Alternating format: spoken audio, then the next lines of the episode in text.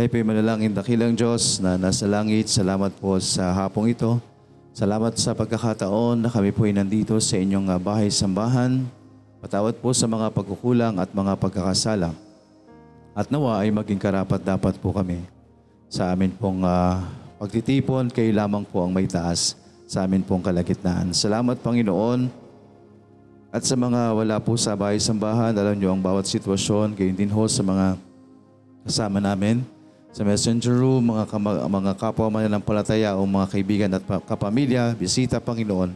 Salamat po at nawa ang bawat isa ay manatili at naway bigyan ng kaunawaan sa pakikinig ng iyong salita. Salamat po, hinihiling namin ang lahat ng ito sa pangalan ni Jesus na aming Panginoon at tagapagligtas. Amen. Makakaupo na po ang lahat. Okay, so sabi po dito, being made, sa Hebrews chapter 4 at chapter 1 verses 4 and 5 po ang binasa natin. Being made so much better than the angels as he had as, as he had by inheritance obtained a more excellent name than they. For unto which of the angels said he at any time, Thou art my son. This day have I forgotten thee, and again will be to him a father, and he shall be to me a son. Okay, so purihin po ang Panginoon at uh, pag-pray ho natin na ano, ito ho, no? Sinimulan na po natin. Sabi ko nga ho, pinagpipray natin yung atin pong ah, pag-aaralan na aklat. So napakaganda ho ng isang bagay din po ito. Lahat naman ho ng ah, aklat ay may importante. May importante ho sa Biblia. So inilalagay ho sa atin.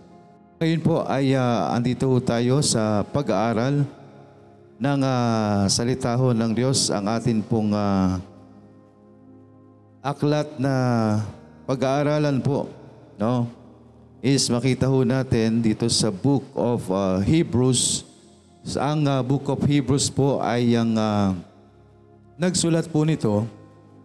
Alam niyo po ba ang nagsulat ng book of Hebrews?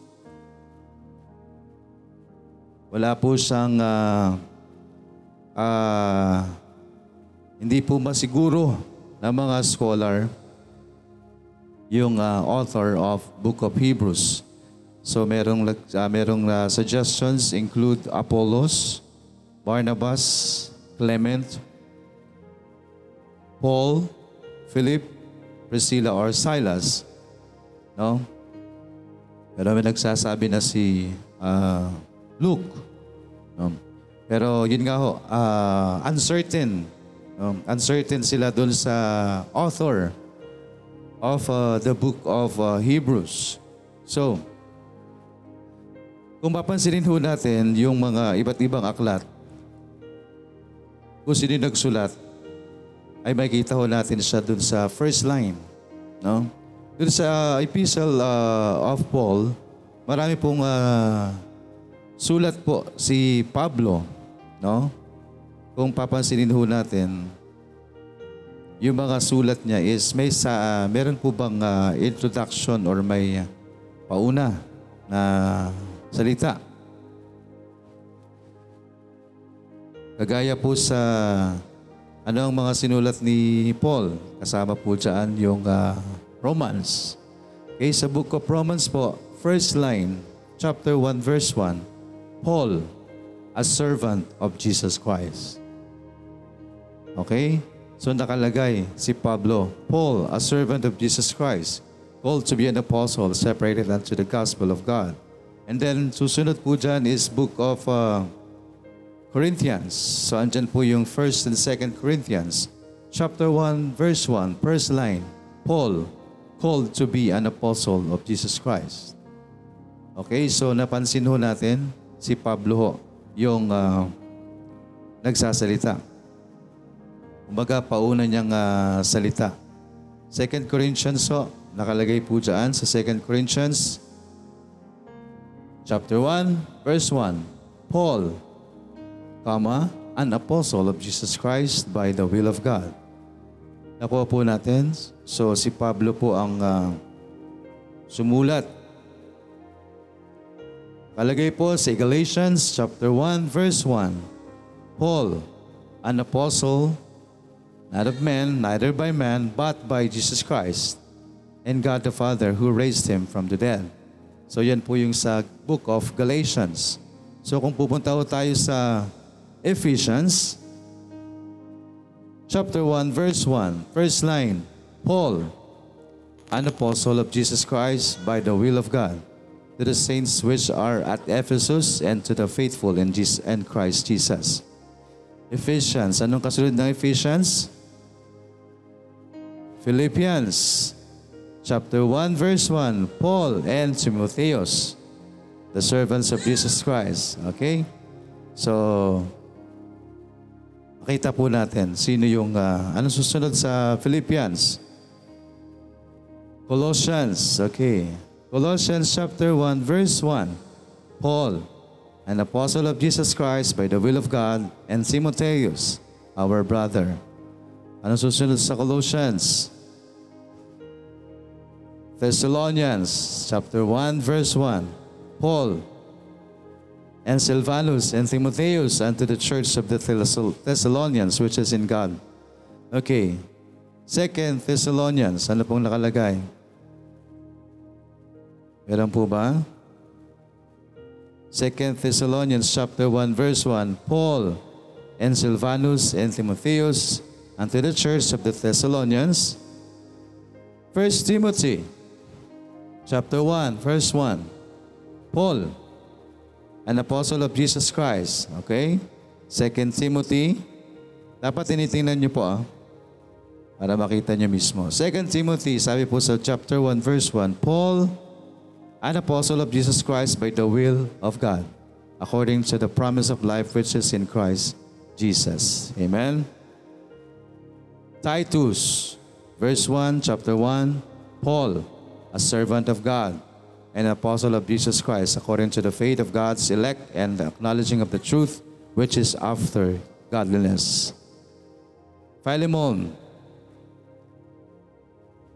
verse 1 Paul, a prisoner of Jesus Christ, and Timotheo, our brother, and son to Philemon, our dearly beloved and fellow laborer. Nakita ho natin yung ah, sumulat, no?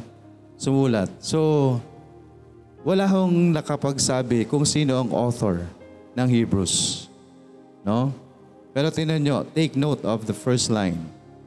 Chapter 1 of Hebrews, verse 1. God. Nakita nyo? Chapter 1, verse 1. God, who's at sundry times and diverse manners spake in times unto the fathers by the prophets. Amen? So, wala ho, uncertain ho yung author or nagsulat po nito. Pero sabi nga ho, sino man, wala nakapagsabi kung nagpasalin ito at mismo ang Diyos ang nagsulat. Pero ang nakalagay po dyan is God with comma. No?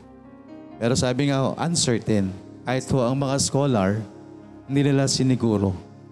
So to play safe, wala hong nilagay kung sino nagsulat. Pero kung i-analyze ho natin ang lahat ng letters of the, the epistle of Paul, lahat po is nakalagay yung pangalan ng apostle. No? But with this time, this time ho, the book of Hebrews, nakalagay po is God. God who at sundry times and in diverse manners. No? Kasi pag, pagdating nyo ng James, balik ulit. James chapter 1 verse 1. James. Kuha nyo, pansin po natin. No? Yun lang ho. Tingnan lang po natin yon. Tapos pagdating ng ah, ah, Peter. Peter, an apostle. Di ba? Second Peter. Simon Peter, a servant. Di ba?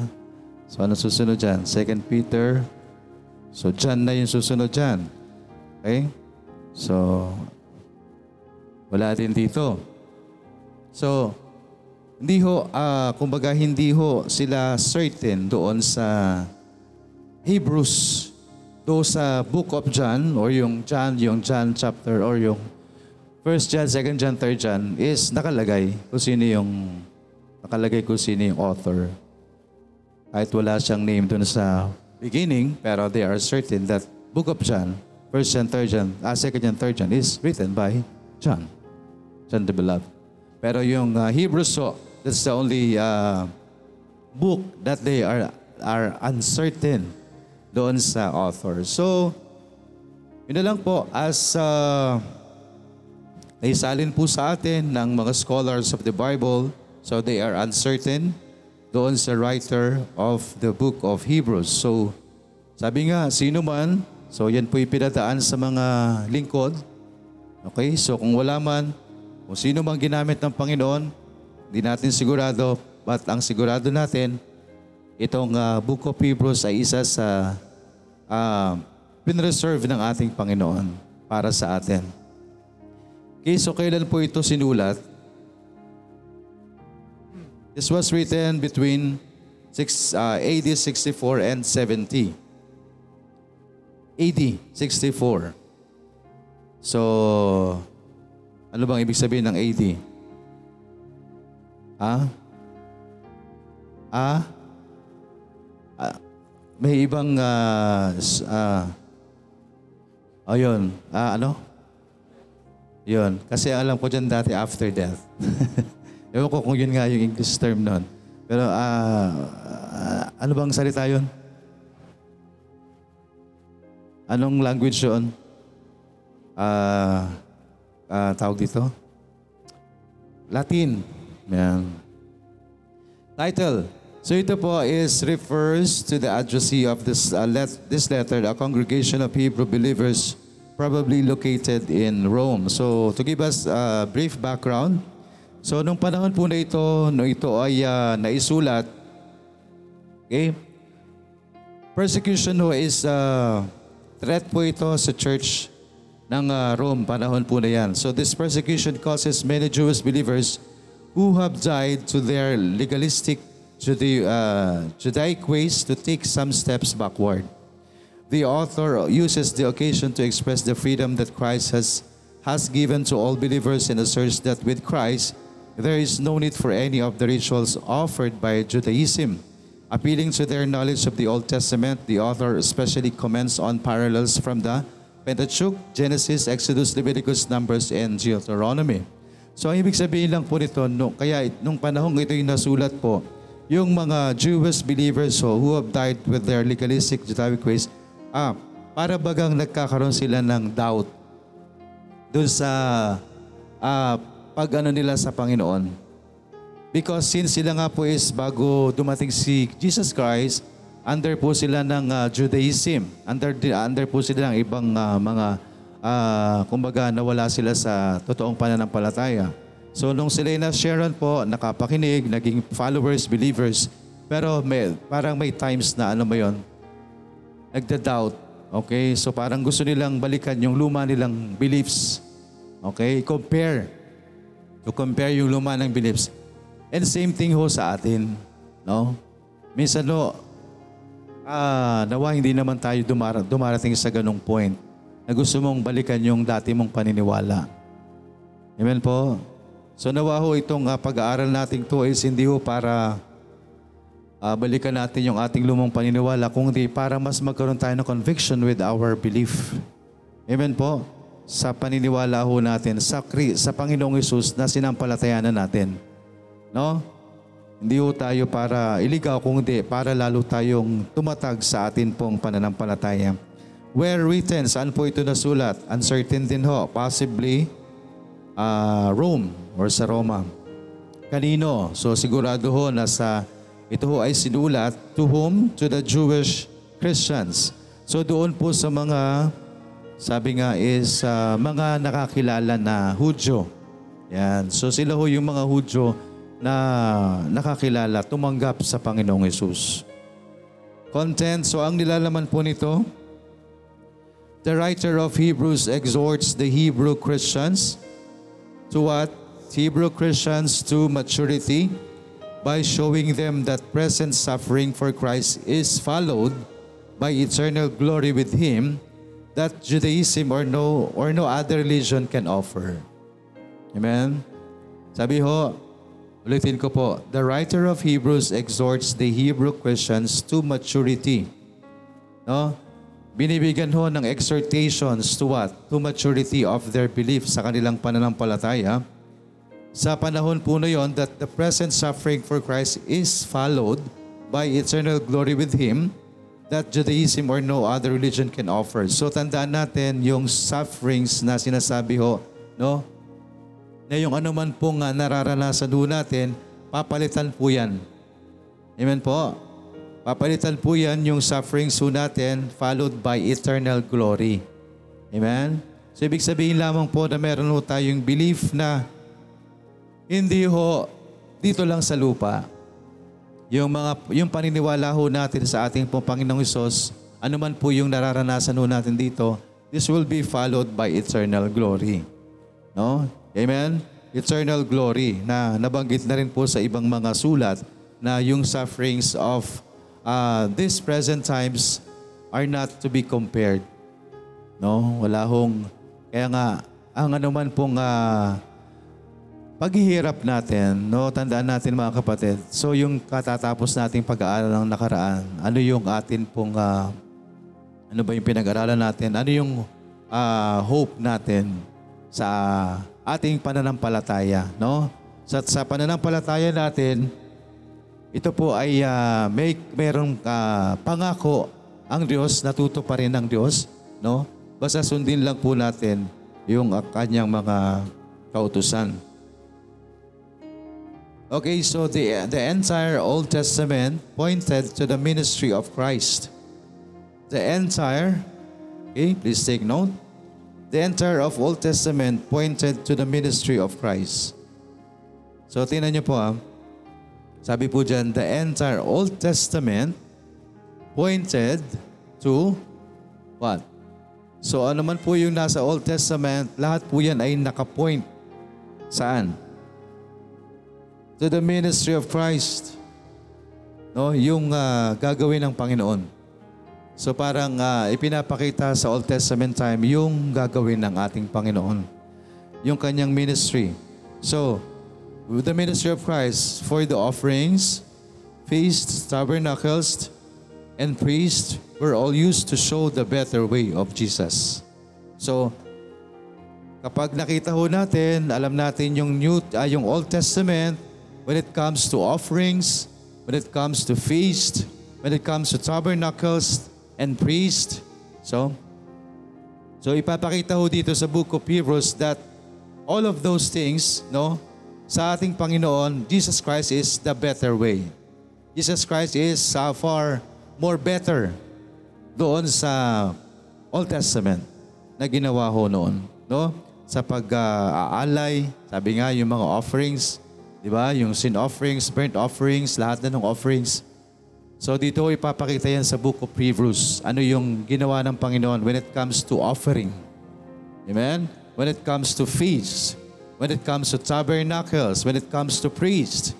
Kaya nung nabanggit natin last time, no, ng ating Panginoong Isus is, uh, yan po, mapapag-aralan natin yan dito sa book of Hebrews.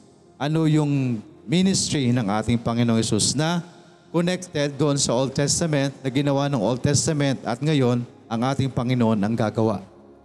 Amen? Sa New Testament. Faith is defined Take note. Faith is defined and encouragement is given to all believers. So ito ho yung nasa chapter 11. No? Na at least ito, this time madadaanan ulit natin at alam, alam ko hindi pa tayo natapos dyan. Faith is defined and encouragement is given to all believers by detail, detailing the faith of such men and women as Abel and Enoch, Noah, Abraham, Sarah, Isaac, Jacob, Joseph, and Moses, and more, and many more. Yan po ay nakalagay sa chapter 11 of Hebrews. So the author of Hebrews reveals that the new eternal covenant has replaced, okay, replaced the temporal one, and its price has been paid in full by the blood of Christ. Amen? So yung uh, lahat ho ng ah, temporal na ginawa noon ay napalitan ng eternal. Amen? Kaya nga sabi ho is Jesus paid it all once and for all. Amen? So dito ho natin yan makikita. Dito ho natin hihimay-himayin po yan. Though may mga ilang bagay na rin ho tayong I believe na narinig, na talakay sa book of Hebrews. Pero at this time, this time po, mas magiging thorough ho yung atin pong pag-aaral. Amen po. Magiging thorough yung pag-aaral natin sa book of Hebrews. And I would suggest na basahin nyo. No, ngayon pa lang ho, simulan nyo na hong ah, basahin yung book of Hebrews. Mag-start po tayo sa chapter 1 next Sunday. Okay, next week ho, mag-start po tayo sa chapter 1. But right now, we're going to, uh, I'm going to introduce you sa book of Hebrews lang ho. With this some uh, point or some uh, uh, mga ilang bagay na atin pong bigyan ng, uh, bigyan ng uh, pansin. Again, the author of Hebrews reveals that the new or eternal covenant has replaced a temporal one. Again, the new and eternal covenant has placed a temporal one. What is the new, what is the uh, lumang uh, kasunduan? The temporal covenant. Di ba? Makikita natin yan. Again, the main uh, andaan po natin, ang uh, pinaka-main na mensahe ng ating Panginoon, kahit ano pang makita natin sa Bible, kahit ano pang mabasa natin sa Bible, the main theme of the Bible is salvation. Amen po ba? The main theme of the Bible, the whole Bible is salvation. Amen? Yun po ang nilalaman ng Biblia. No, maraming ma- marami naman po tayong nabasa, ano, ano mang mong nabasa natin. Ang pinaka bottom line po niyan, kaligtasan. Amen po. Kaligtasan po. New Old Testament, no? In the Garden of Eden pa lang ho, when God uh, clothed Adam and Eve with the skin, coat of skins. No, that's a that's a picture po. Picture po 'yan ng uh, shedding of the blood. No? Without the shedding of the blood, the blood there is no remission of sins. Kaya pinaltan ho ng Panginoon yung gawa ng tao. Amen? Pansinin nyo, nagkasala po si Adan at si Eva sa Garden of Eden at tinakpan po nila ng sarili nilang gawa. Amen? Sarili nilang gawa, yung kanilang kahubdan. And that's, uh, yun po yung picture ng kasalanan. No? Sinakpan nila yung kanilang pagkakasala ng sarili nilang kakayanan, ng sarili nilang gawa. But then before they leave the Garden of Eden, God clothed them with a coat of skins. Balat ng hayop. So there is that blood. Amen? There is that uh, shedding of the blood. So andun ho yung picture ng ating Panginoon. In the beginning, andyan po yung kasalanan. And then in the beginning, sa, sa Genesis, andun din po, ipinakita na ho, na andun ho yung plan of salvation ng ating Panginoon. So lahat ho, ah, yung mga messages of the prophets, ano pong nilalaman ng messages of the prophets? Diba? Ano pong nilalaman ng messages of the prophets? Repentance and faith. Amen? So hindi lang ho si John the Baptist ang nangaral ho ng repentance even before, even the Old Testament, even the uh, mga unang mga lingkod ng Diyos. Yun na ho ang mensahe. Amen po. Yun na ho ang mensahe. Magsisi. Tama? Magsisi, uh, talikdan ang maling ginagawa, bumalik sa Diyos ng Israel. Tama? So ganun din ho tayo. Ganon din ho tayo at mapalad tayo dahil tayo po yung mga uh, hindi man ho tayo yung pinuntahan ng mga ng mga propeta ng Panginoon na direkta na propeta ng Panginoon because ang pinupuntahan ho ng, Panginoon, ng mga propeta ng Panginoon nung mga panahon na yon is direkta sa mga Israelita. Dahil ang mga Israelita ho ang minomonitor ng Diyos nung panahon po na yan. Di po ba? Kaya nga sila minomonitor kasi marami silang nagiging kasalanan dahil lumalayo sila sa Diyos sa Diyos ng Israel. Kaya tayo ho mapalad dahil eh, tayo po'y nakakilala, tayo po'y nakapakinig ng salita ng Diyos. At alam naman po natin na ang Diyos ho ni Abraham, ni Isaac at ni Jacob ang totoong Diyos. Amen po. the God of Isaac, the God of Abraham, Isaac, and Jacob is the true living God. Amen? Yan po ang Diyos ni- ng Israel. So Jacob naging Jacob naging Israel. So yan po ang Diyos na buhay ng Israel na magpasa hanggang ngayon, marami pa rin pong mga Israelita ang hindi naniniwala kay Kristo. Amen? Marami pa ho. Kaya may mga missionary ho tayo na biyaya ng Panginoon. Marami tayong mga missionaries from the Philippines na nasa Israel. Amen? At ipinapakilala ang Diyos nila na tinalikuran nila. Pero that's God's plan. Because of that, lahat po tayo may pagkakataon. Amen? And that's the original plan of God.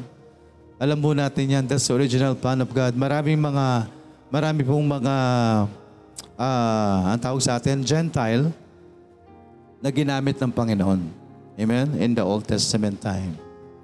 Sino po ang ah, great-great-grandmother ni David? Hmm?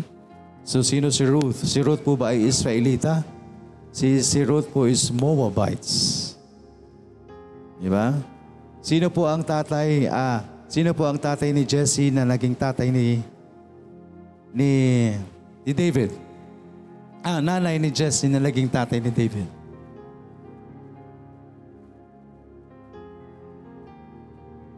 Nino? Nanay ba ni, nanay ba ni Jesse o yung lola ni Jesse? Sa Wall of Jericho, si Rahab. Tandaan niyo po, yung pinanggalingan po ni David galing sa galing kay Rahab. Hmm? Sino yon? Sino yung naging ah Saan nyo makikita ang, uh, saan nyo mababasa ang ah, ah, lineage?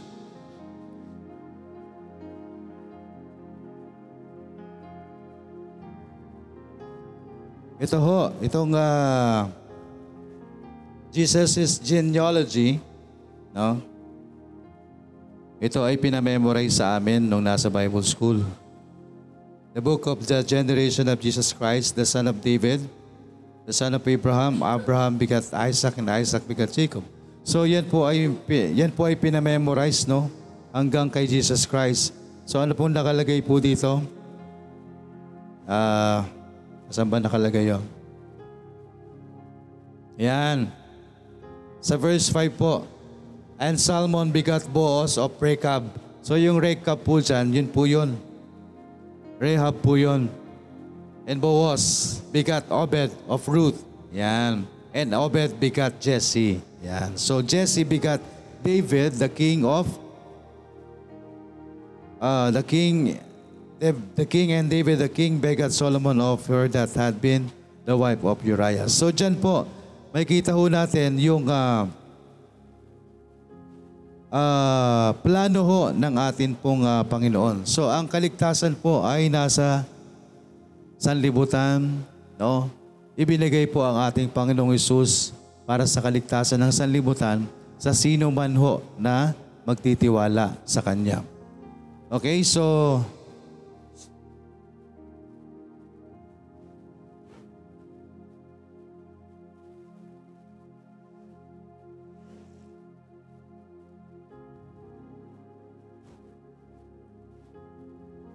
Okay, sabi po dito, the author of Hebrews reveals that the new eternal covenant has replaced the temporal one, and its price and its price has been paid in full by the blood of Christ. Amen. And its price has been paid in full by the blood of Christ. Okay?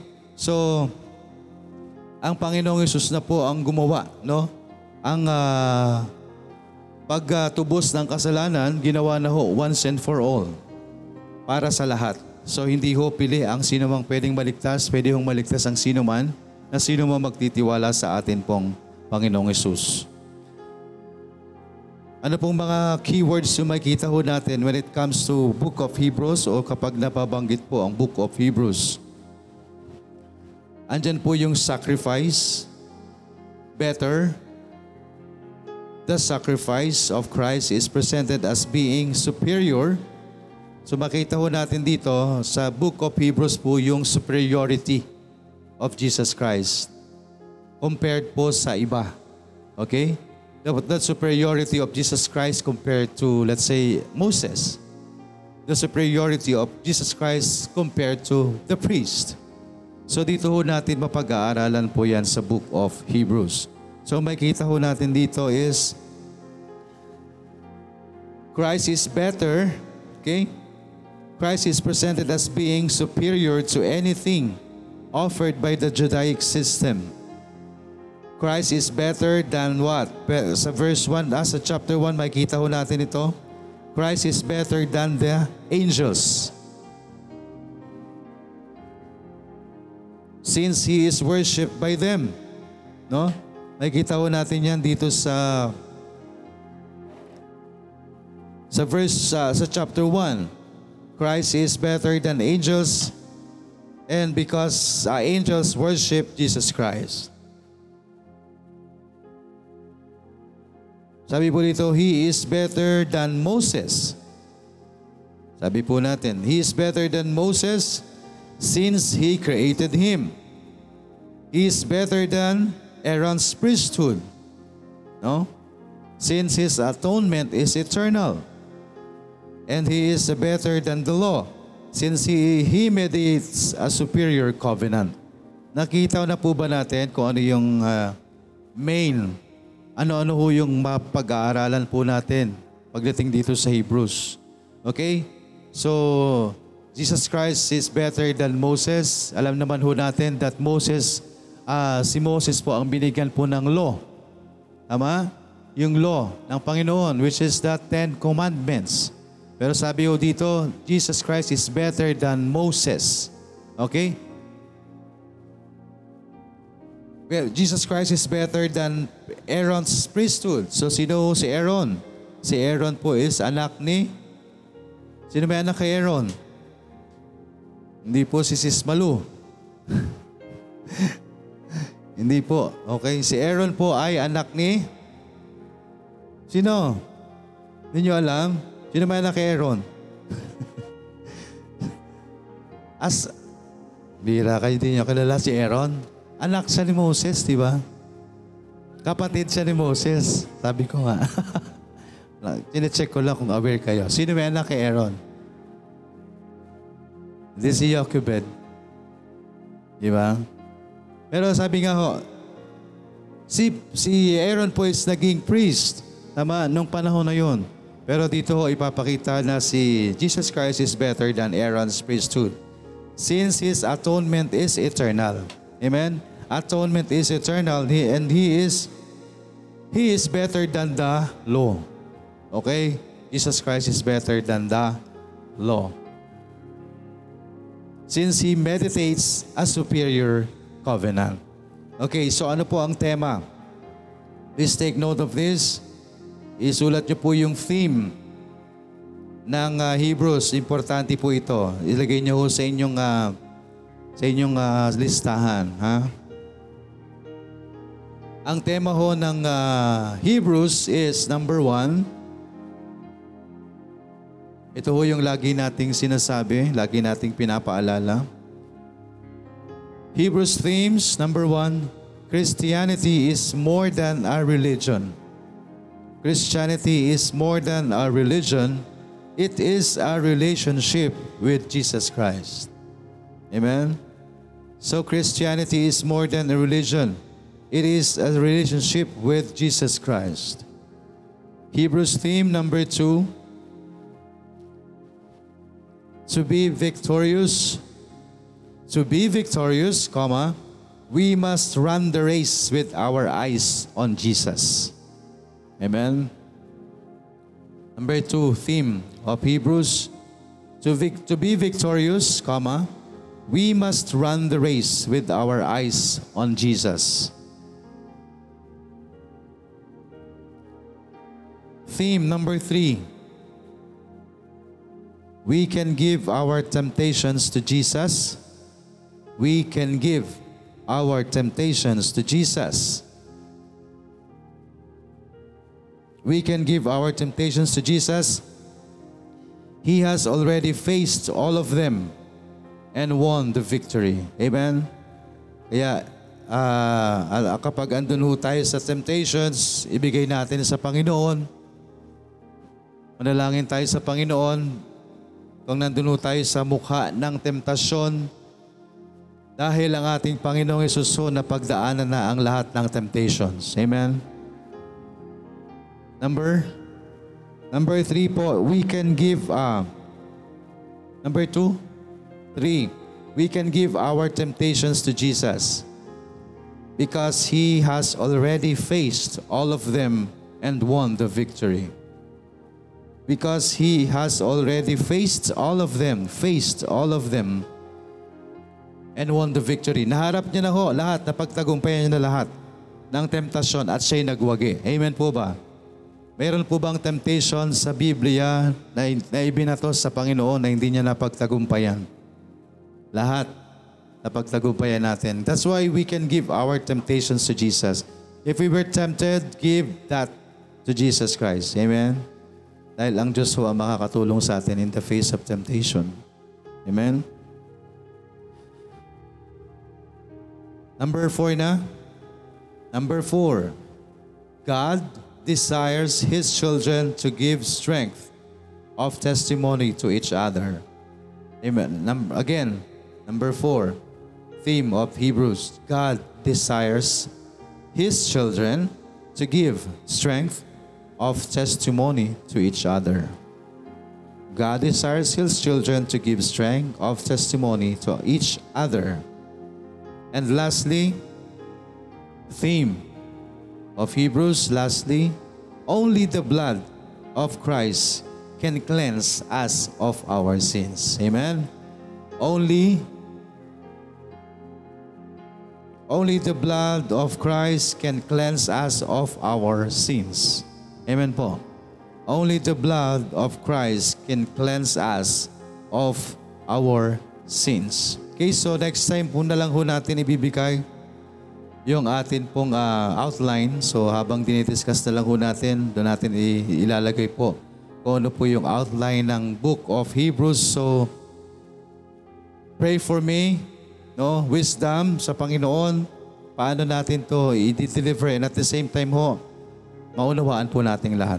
Amen? Maunawaan ho nating lahat. Ito ho ay salita ng Diyos, no? Na atin pong pag-aaralan. This is very important dahil andito ho lahat ah, halos na pasok ko ang ah, ang ah, Old Testament and at the same time New Testament, no? And ang pinaka main theme of the Bible which is the salvation. Amen. The salvation through the shedding of the blood of our Lord Jesus Christ. Amen. So kagaya po ng theme ng Book of Hebrews, so ulitin ko ho. Again, number one, Christianity is more than a religion. It is a relationship with Jesus Christ. Number two, to be victorious, we must run the race with our eyes on Jesus. Number three, we can give our temptations to Jesus. He has already faced all of them and won the victory. Number four, God desires His children to give strength of His of testimony to each other. And number five, only the blood of Christ can cleanse us of our sins. Amen? So dun pa lang ho sa, hindi pa ho outline yon, no? Tema pa lang ho.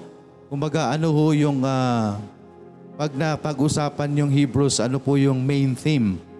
So yan po yung mga ilan lang ho, yung mga ilang ah, theme, tema ng Hebrews na pwede nating himay-himayin po yan. So dun sa nabanggit ho natin na lima, marami pang nakapaloob po dyan. Amen po. But yung nabanggit natin na pinaka number five or yung last, which is, ano yung number five? His blood. Ano yung number five? The, His blood is what?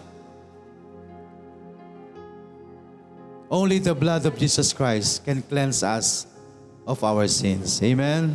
Kaya ho, yun po talaga yung pinaka... May kita ho natin dito, si Jesus Christ ho, ay ikukumpara. No? Ibig, ibig sabihin ho, ah, actually, ah, incomparable naman ang ating Panginoong Isus eh. No? Kasi wala naman talagang... Kaya nga, ipapakita ko dito na kung noon, nung panahon na yon, nag-aalay sila ng ganito, ng ganyan, sin offering, burnt offering, whatever offerings. So dito ho, sa, sa Book of Hebrews, ipapakita ho, na hindi na natin kailangan yung mga offerings na yan. Because ginawa na ng Panginoon yung pag-aalay ng buhay niya. Amen? Once and for all. For all. Amen? At nandyan din ho, yung ah, hindi na tayo kailangang lumapit pa sa mga pare, sa mga priest, para tayo ano, mangumpisal. Amen? Hindi ito tayo hihingi ng, ah, ng ah, mag, magsasabi ng kasalanan natin sa tao, mangumpisal tayo sa tao para patawarin tayo ng Diyos. Pwede na tayong dumirekta sa Diyos sa pamamagitan ni Jesus Christ. Amen? Nandyan po yan. So, wala rin hong kabayaran ang kasalanan natin. Sabi nga ho, by the blood of Jesus Christ lamang. Amen?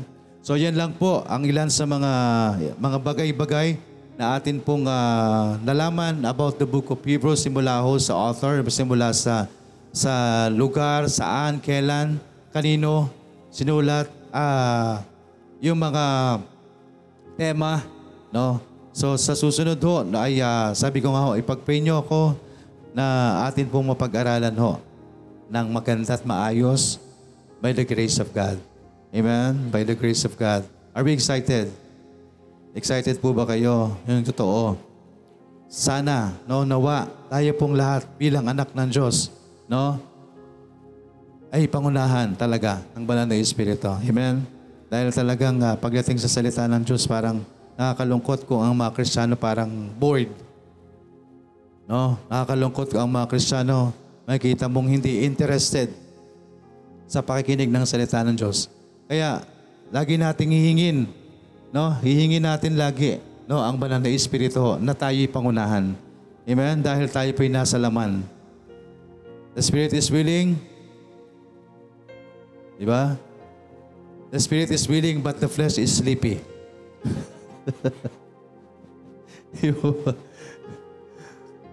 Kahit nga yung may mga tulog dyan eh, yung, may, yung wala nga tulog, pinaglalabanan yung antok eh. The spirit is willing but the flesh is sleepy. Yun na ngayon yun.